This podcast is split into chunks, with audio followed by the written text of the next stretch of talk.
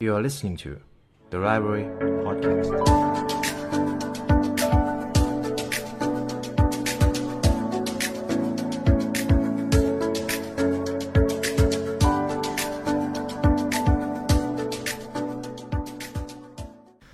โศกนาฏกรรมที่ยิ่งใหญ่ที่สุดของคนคนหนึ่งคือการใช้เวลาทั้งชีวิตตกปลา เพียงเพื่อจะรู้ว่าปลาตัวนั้นไม่ใช่ปลาที่คุณต้องการ คุณผู้ฟังเคยได้ยินประโยคนี้จากไหนไหมครับ ในวันนี้ผมอยากนำหนังสือเล่มหนึ่งมาพูดคุยกับคุณผู้ฟัง เพราะว่าตัวผมเองเป็นคนที่มีโอกาสได้อ่านหนังสือเล่มนี้แล้วรู้สึกว่า ผมค้นพบตัวตนใหม่ครับ ผมเจอบางสิ่งบางอย่างที่ขาดหายไปในชีวิต หรือแม้แต่ผมเจอความหมายของชีวิตผ่านหนังสือเล่มนี้วอลเดนครับ นี่คือหนังสือที่มีคนพูดถึงมากที่สุดเล่มหนึ่งในโลก เป็นวรรณกรรมเล่มหนึ่งครับ ที่มีอายุ 174 ปี และยังถูกพูดถึงมาจนถึงทุกวันนี้ ผมขอบอกก่อนว่านี่เป็นวรรณกรรมที่ผม ตั้งใจอ่านมากที่สุดในชีวิต อย่างแรกก็คืออ่านยากครับ ภาษาที่เขาใช้เป็นภาษาที่อ่านยาก ระหว่างที่ผมอ่านหนังสือเล่มนี้ ผมรู้สึกว่าต้องใช้ความตั้งใจเยอะ ต้องใช้ความพยายามในการอ่าน แต่เมื่ออ่านจบมันมีความหมาย ผมได้ตกผลึกบางอย่างมาเยอะมากครับ ผมจึงอยากจะนำบทเรียนที่ผมได้รับมาถ่ายทอดผ่าน episode นี้ ต้องบอกก่อนว่าในหัวข้อนี้ครับสามบทเรียนศิลปะแห่งการมีชีวิตอยู่อย่างมีความสุขจากหนังสือ Waldenผู้เขียนหนังสือเล่มนี้ครับคุณเฮนรี่เดวิดทอโร หลายคนน่าจะรู้จัก จุดประสงค์ที่เขาเขียนหนังสือเล่มนี้ขึ้นมา ต้องบอกก่อนเลยว่า เป้าหมายที่เขาอยากจะใช้กับชีวิตตัวเองก็คือ เขาเชื่อว่าความสงบ ความสันโดษและธรรมชาติที่บริสุทธิ์ จะช่วยคนเราค้นพบความหมายในชีวิตครับ นี่คือจุดตั้งต้นของการพาตัวเองไปอยู่ในป่า คุณทอโรครับเขาพาตัวเองไปอยู่ในป่าเป็นระยะเวลา 2 ปี ป่านั้นอยู่ริมบึงวอลเดนครับนี่จึงเป็นที่มาของหนังสือเล่มนี้ เขาได้บันทึกไว้ในหนังสือเล่มนี้ แล้วมีคำพูดหนึ่งที่ผมชอบมากก็คือ เขาบอกว่ามนุษย์ส่วนใหญ่กำลังใช้ชีวิตแห่งความสิ้นหวัง โดยไม่รู้ตัว ขณะที่เขากำลังเขียนหนังสือเล่มนี้ครับ เขาพาตัวเองไปอยู่ลำพังท่ามกลางป่า อยากค้นหาตัวเอง อยากรู้ว่าจริง ๆ แล้วความหมายของชีวิตมันคืออะไร เขาไปสู่ป่าด้วยเหตุผลที่เขาอยากใช้ชีวิตอย่างลุ่มลึก เพื่อเผชิญกับสิ่งที่เป็นปัจจัยพื้นฐานที่สุดของชีวิตเท่านั้น ในระหว่างที่ผมอ่านหนังสือเล่มนี้สิ่งหนึ่งที่เขาบอกก็คือ เขาละทิ้งความสะดวกสบายทั้งหมดเพื่อไปอยู่ในป่าครับ เขาไม่ได้ต้องการความฟุ่มเฟือยเขาไม่ได้ต้องการความหรูหรา เพราะเขาเชื่อว่าสิ่งที่มันอยู่ภายนอกเหล่านั้น มันไม่ได้ตอบโจทย์จริง ๆ กับความสุขของชีวิต เพราะว่าเหตุผลหนึ่งที่เขาอยากจะทำก็คือ เขาอยากลองดูว่าตัวเขาเองจะสามารถเรียนรู้ในสิ่ง ซึ่งสมควรจะได้รับหรือไม่ เขาอยากรู้ว่าเมื่อถึงวันที่จะต้องตายไป ข้าพเจ้าจะได้ไม่ต้องพบว่าตัวเองยังไม่ได้มีชีวิต เพื่ออยู่อย่างแท้จริงเลย นี่คือสิ่งที่เขาเขียนไว้ในช่วงคำนำครับ แล้วผมรู้สึกว่า หนังสือเล่มนี้จะต้องให้อะไรมากกว่าแนวคิด และเราจะได้ใช้ชีวิตในอีกรูปแบบหนึ่งแน่นอน ต้องบอกกันครับว่าหนังสือวอลเดนเป็นผลงานเขียนของคุณเฮนรี่เดวิดทอโรซึ่งได้ส่งอิทธิพลมหาศาลให้แก่ฝั่งตะวันตก และจนถึงตะวันออก ผู้คนที่ได้อ่านผลงานนี้ต่างได้รับแรงบันดาลใจครับ รวมถึงตัวผมเองด้วย ผมได้รับแรงบันดาลใจในการหาอิสรภาพกับชีวิตจากหนังสือเล่มนี้ไปเยอะมาก หนังสือเล่มนี้ครับ ส่วนหลักๆ ก็คือจะเล่าเกี่ยวกับประสบการณ์ชีวิตที่คุณทอโรพูดถึงการใช้ชีวิตอย่างเรียบง่าย แก่นของหนังสือเล่มนี้ที่ผมชอบมากก็คือ ความเรียบง่ายที่เขาได้สร้างขึ้นกับชีวิตตัวเองครับ ระหว่างระยะเวลา 2 ปีที่เขาได้กลับไปอยู่กับธรรมชาติ พักจากสังคมที่วุ่นวาย เขาได้สร้างกระท่อมขึ้นเองริมบึงวอลเดนครับ การทำงานความคิดความสำเร็จทั้งหมดที่เขาได้เจอจากประสบการณ์ ถูกสะท้อนผ่านหนังสือวอลเดนสู่สายตาของผู้คนใน174 ปีที่แล้วครับ ประมาณคศ 1846 คำคมหนึ่งของคุณทอโรที่ผมชอบมากที่สุดอันหนึงก็คือ rather than love than money than fame give me truth มากกว่าความรัก มากกว่าเงิน มากกว่าชื่อเสียง คือการให้ความจริง แก่ข้าพเจ้าข้าพเจ้าต้องการรู้ความจริง คุณทอโรครับ ต้องบอกก่อนว่าตัวเขาสำเร็จจากการศึกษามหาวิทยาลัยฮาวาดในปีคศ 1837 ครับ หลังจากที่เขาเรียนจบเขามีชีวิตเหมือนคนทั่วไปเลยครับเหมือนวัยรุ่นทั่วไป หลังจากเรียนจบก็พยายามที่จะหางานทำอยากจะรู้ว่าจริง ๆ แล้วชอบอะไร แต่สิ่งหนึ่งที่เขารู้สึกว่ามันตังหิดขึ้นมาก็คือ เขาเจอกับสภาพแวดล้อม ที่เหมือนคนทั่วไป แต่เขารู้สึกว่าจริง ๆ แล้วสภาพแวดล้อมตรงนี้ เขาไม่ได้เป็นคนตัดสินใจเลือกเองนี่เขารู้สึกว่ามีความคาดหวังจากใครบางคนมาทำให้เขาเป็นแบบนี้ต่างหาก และนี่เหรือชีวิต นี่คือคำถามที่เขาตั้งกับตัวเองครับ เสียงในหัวใจของคุณทอโรตอนนั้นดังมาก บอกให้เขาไปค้นหาตัวเอง เขาอยากจะใช้ชีวิตอย่างที่ตัวเองต้องการในที่สุด เขายึดมั่นและมั่นคงต่อความเชื่อของตัวเอง เขาเชื่อว่านี่แหละคือศิลปะแห่งการมีชีวิตอยู่อย่างมีความสุข จนในตอนนี้เขาได้กลายมาเป็นบุคคลสำคัญที่โลกต้องจดจำถึงจากการเชื่อมั่นในความฝันของตัวเองครับ ผลงานเกี่ยวกับเขาเป็นสิ่งที่ยืนยันความสำเร็จเป็น masterpiece ของมนุษยชาติในครั้งหนึ่งตรงนี้ผมอยากให้คุณผู้ฟังมาดูกันว่า อะไรคือสิ่งที่เขาอยากจะสื่อสารกับผู้คน แล้วทำไมมันถึงสร้างแรงบันดาลใจให้ผู้คนมาจนถึงทุกวันนี้จากหนังสือ Walden ครับ โดย episode นี้ครับผมได้เรียบเรียงแก่นหลักๆ ของหนังสือ Walden ออกมาเป็น 3 บทเรียนสำคัญ เราจะมาเรียนรู้ผ่าน episode นี้และผมเชื่อว่าบทเรียนที่คุณจะได้เรียนรู้จากหนังสือเล่มนี้ คุณจะสามารถนำไปปรับใช้กับชีวิต และสร้างความเรียบง่ายให้กับความคาดหวังในชีวิตของตัวเองได้แน่นอน เรามาดูบทเรียนที่ 1 ครับ if you mostly keep to yourself you won't automatically end up lonely หากคุณอยู่กับตัวเองเป็น คุณจะไม่มีทางโดดเดี่ยว คุณผู้ฟังคิดว่าช่วงเวลาที่เราตกผลึกกับเป้าหมายกับชีวิตตัวเองมากที่สุด เป็นช่วงเวลาไหนครับสำหรับผมแล้วช่วงเวลาที่สมองแล่นที่สุด ช่วงเวลาคิดอะไรคิดไอเดียดีๆออกที่สุด มักจะเป็นช่วงเวลาที่อยู่คนเดียวครับ ช่วงเวลาที่อยู่คนเดียวเราสามารถคิดอะไรได้เป็นร้อยเป็นพันอย่าง คุณทอโรครับในหนังสือเขาได้เขียนไว้ว่า ถ้าคุณสามารถทำให้ตัวเองเป็นคนที่ดีที่สุด และพัฒนาตัวเองอยู่ตลอดเวลา คุณจะรู้สึกว่าตัวตนของคุณ คือคนที่คุณอยากจะค้นหาและเรียนรู้อยู่เสมอ ตัวคุณจะเป็นความท้าทายให้กับตัวเอง ผมเชื่อว่านี่อาจเป็นเหตุผลที่ทำให้คนประสบความสำเร็จหลายคน มีช่วงเวลาที่ productive ในช่วงเวลาที่เขาต้องอยู่คนเดียว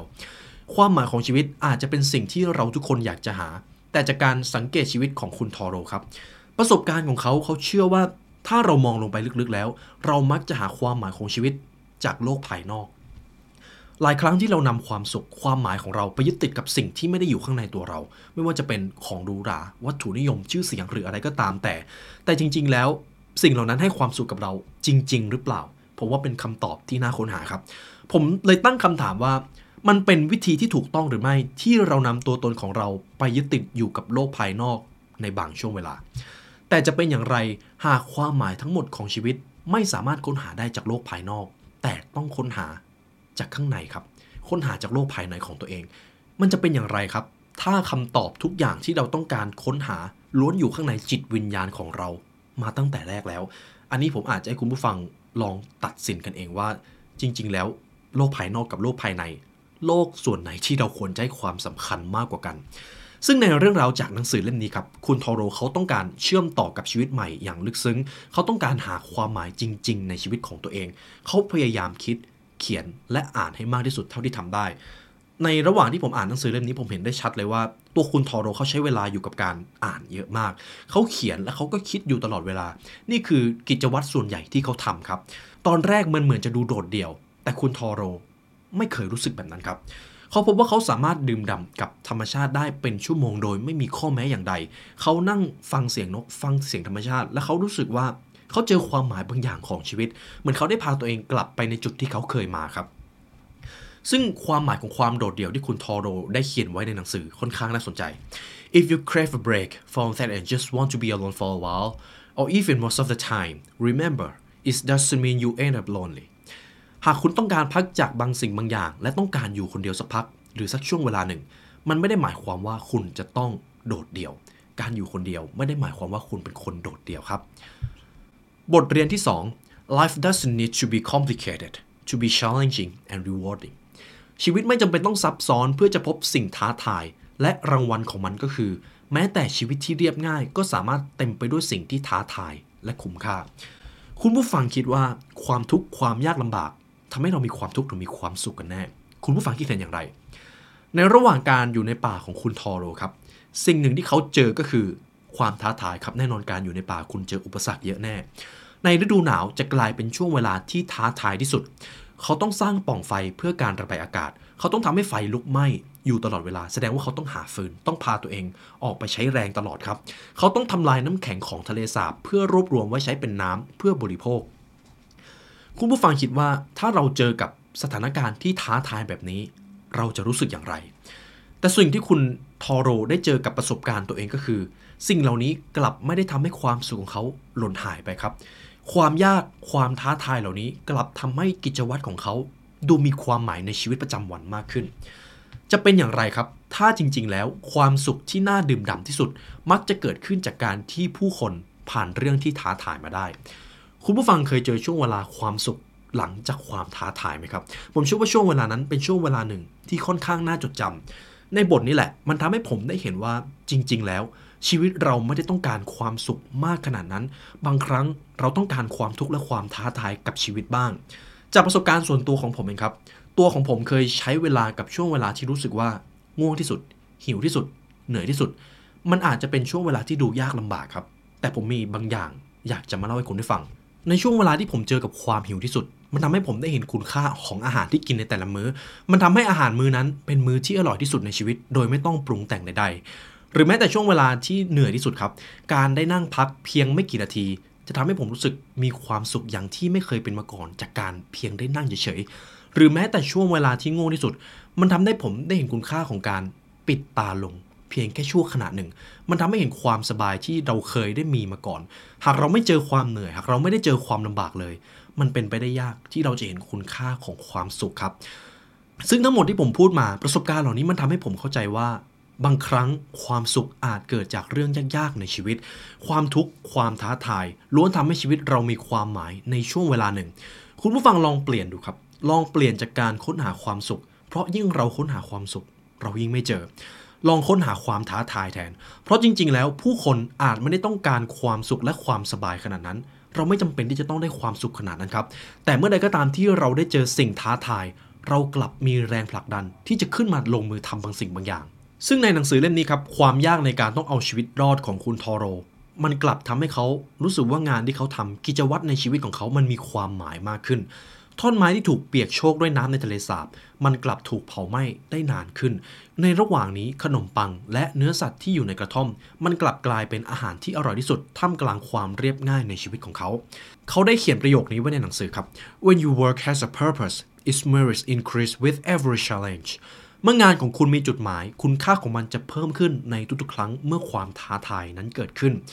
ไม่ว่าชีวิตของคุณจะเลวร้ายอย่างไรครับ คุณทอโรเขาพูดไว้ดีมาก จงเผชิญกับมันและใช้มันไป อย่าหลีกเลี่ยงและหาถ้อยคำร้ายๆ มาด่ามัน มันไม่เคยเลวร้ายเท่ากับความคิดของคุณ สิ่งที่เขาอยากจะสื่อก็คือ เวลาที่คุณผู้ฟังเจอเรื่องราวที่รู้สึกว่ามันแย่ รู้สึกว่ามันยาก จริง ๆ แล้วมันอาจจะไม่ได้เลวร้ายเท่ากับความคิดของคุณ หลายครั้งที่เราเอาทัศนคติของเรา คิดในแง่ลบมากกว่าสถานการณ์ที่เกิดขึ้นจริง ๆ บทเรียนที่ 3 ครับ you don't get to decide what's important for us you can choose for yourself but no one else เป็นตัวของตัวเองครับ ไม่ใช่ความคิดของคุณเกี่ยวกับสิ่งที่คุณคิดว่าคนอื่น คิดว่าคุณควรจะเป็นแบบไหน พูดง่ายๆก็คือ เขาขอให้คุณเป็นตัวของตัวเองครับ สิ่งหนึ่งที่คุณทอโรพูดบ่อยมากก็คือ จงเป็นตัวของตัวเอง เป็นตัวของตัวเองเสมอ ใช้ชีวิตตามทัศนคติและการตัดสินใจของตัวเองสิ่งนี้แหละครับคือสิ่งที่เขาพูดอยู่เสมอ เพราะว่าเราทุกคนครั้งหนึ่งต่างถูกควบคุมด้วยความคาดหวังจากใครบางคนมาตั้งแต่เกิด แต่เขาเชื่อว่าอิสรภาพของคนคนหนึงจะเกิดขึ้นจริงก็ต่อเมื่อ คุณตัดสินใจที่จะใช้ชีวิตด้วยความคิดและทัศนคติของตัวเอง เขาไม่สนใจว่าความคาดหวังเหล่านั้น จะส่งผลอย่างไรต่อชีวิต สิ่งที่คุณต้องคาดหวังจากตัวเองก็คือ calling ครับ ใช้ชีวิตตาม calling ของตัวเอง และในที่สุดครับ เมื่อคุณทอโรได้ใช้เวลาเป็นระยะเวลา 2 ปีจับการอยู่ในป่าและบึงวอร์เดนเขาก็กลับมาใช้ชีวิตตามปกติ โดยให้สาเหตุของการออกจากวอร์เดนว่า จริง ๆ แล้วชีวิตมันยังมีวิถีทางอื่นๆอยู่อีกในการทดลอง เขาจึงไม่อยากสูญเสียช่วงเวลามีค่าเหล่านั้นไป เขาหมายความว่าจริง ๆ แล้ว คุณไม่จำเป็นต้องใช้ชีวิตตามคุณทอโรครับ คุณใช้ชีวิตแบบไหนก็ได้ แต่คุณต้องค้นหาไปเรื่อยๆ ทุกครั้งที่คุณไปสถานที่ที่คุณไม่คุ้นเคย คุณไปเจอกับผู้คนใหม่ๆ คุณกำลังเรียนรู้ครับ ลองเปลี่ยนจากการท่องเที่ยวเป็นการเดินทางดู แล้วคุณจะรู้ว่าจริง ๆ แล้วทุกๆ ครั้งที่คุณพาตัวเองไปที่ใหม่ ๆ ไปเจออะไรที่ไม่เคยเจอ นั่นแหละครับเป็นส่วนหนึ่งของการค้นหาความหมายของชีวิต การคิดการเขียนและการตั้งคำถามของเขา เป็นสิ่งที่สร้างแรงบันดาลใจให้กับคนรุ่นหลังได้อย่างดีเยี่ยม เพราะว่าในบางครั้งครับ วัตถุนิยมความเร่งรีบความวุ่นวาย อาจได้ทำการครอบครองศูนย์กลางของโลกใบนี้ และมันอาจทำให้คุณรู้สึกกลายเป็นคนไร้ตัวตนในบางครั้ง ท้ายที่สุดนะครับ สิ่งที่คุณทอโรได้เขียนและฝากไว้ให้คนรุ่นหลังก็คือ เขาได้ทำให้ทุกๆ คนตระหนักถึงการมีอิสรภาพที่จะใช้ชีวิตในรูปแบบของตัวเอง ฝึกฝนความเรียบง่าย เรียนรู้ที่จะซื่อสัตย์มีความพยายามกับชีวิตให้มากขึ้น พยายามค้นหาความจริง เท่าที่คนคนหนึ่งจะทำได้ เพราะสิ่งเดียวที่เราต้องการเพื่อมีชีวิตที่ดีก็คือเวลาครับ เวลาที่จะได้ค้นหาความหมายของชีวิต โลกนี้ยังมีอะไรอีกมากให้เราได้เรียนรู้ในระหว่างการพักผ่อนท่ามกลางความเรียบง่ายของชีวิต นี่ก็เป็นเรื่องราวจากหนังสือวอลเดนที่ผมได้สรุปผ่านอาร์ติเคิลนี้ครับ คุณผู้ฟังมีความคิดเห็นอย่างไรบ้าง หากคุณผู้ฟังเคยอ่านหนังสือเล่มนี้ ผมเองก็อยากฟังความคิดเห็นจากคุณผู้ฟังหลาย ๆ คน เพราะผมเชื่อว่า การตีความจากหนังสือเล่มนี้จะมีหลากหลายมุมมองมาก เพราะว่านี่คือเสน่ห์ของวรรณกรรมครับ และถ้าคุณผู้ฟังชอบพอดแคสต์ใน episode นี้ครับ คุณผู้ฟังสามารถกดไลค์ กดแชร์ กด Subscribe เพื่อติดตามการเรียนรู้ใหม่จากช่องนี้ได้ครับ หากคุณผู้ฟังอยากเรียนรู้ให้ลึกซึ้งกว่านี้ คุณผู้ฟังสามารถซื้อหนังสือได้จาก The Library Shop นะครับ หนังสือทุกเล่มในร้าน เป็นหนังสือที่ผมคัดเลือกเนื้อหามาให้อยากให้คุณได้อ่านสักครั้งในชีวิตครับ และในวันนี้ได้เวลาสมควรแล้วทีมงาน The Library และผมขอลาไปก่อน ขอให้วันนี้เป็นวันที่ดีของคุณครับ สวัสดีครับ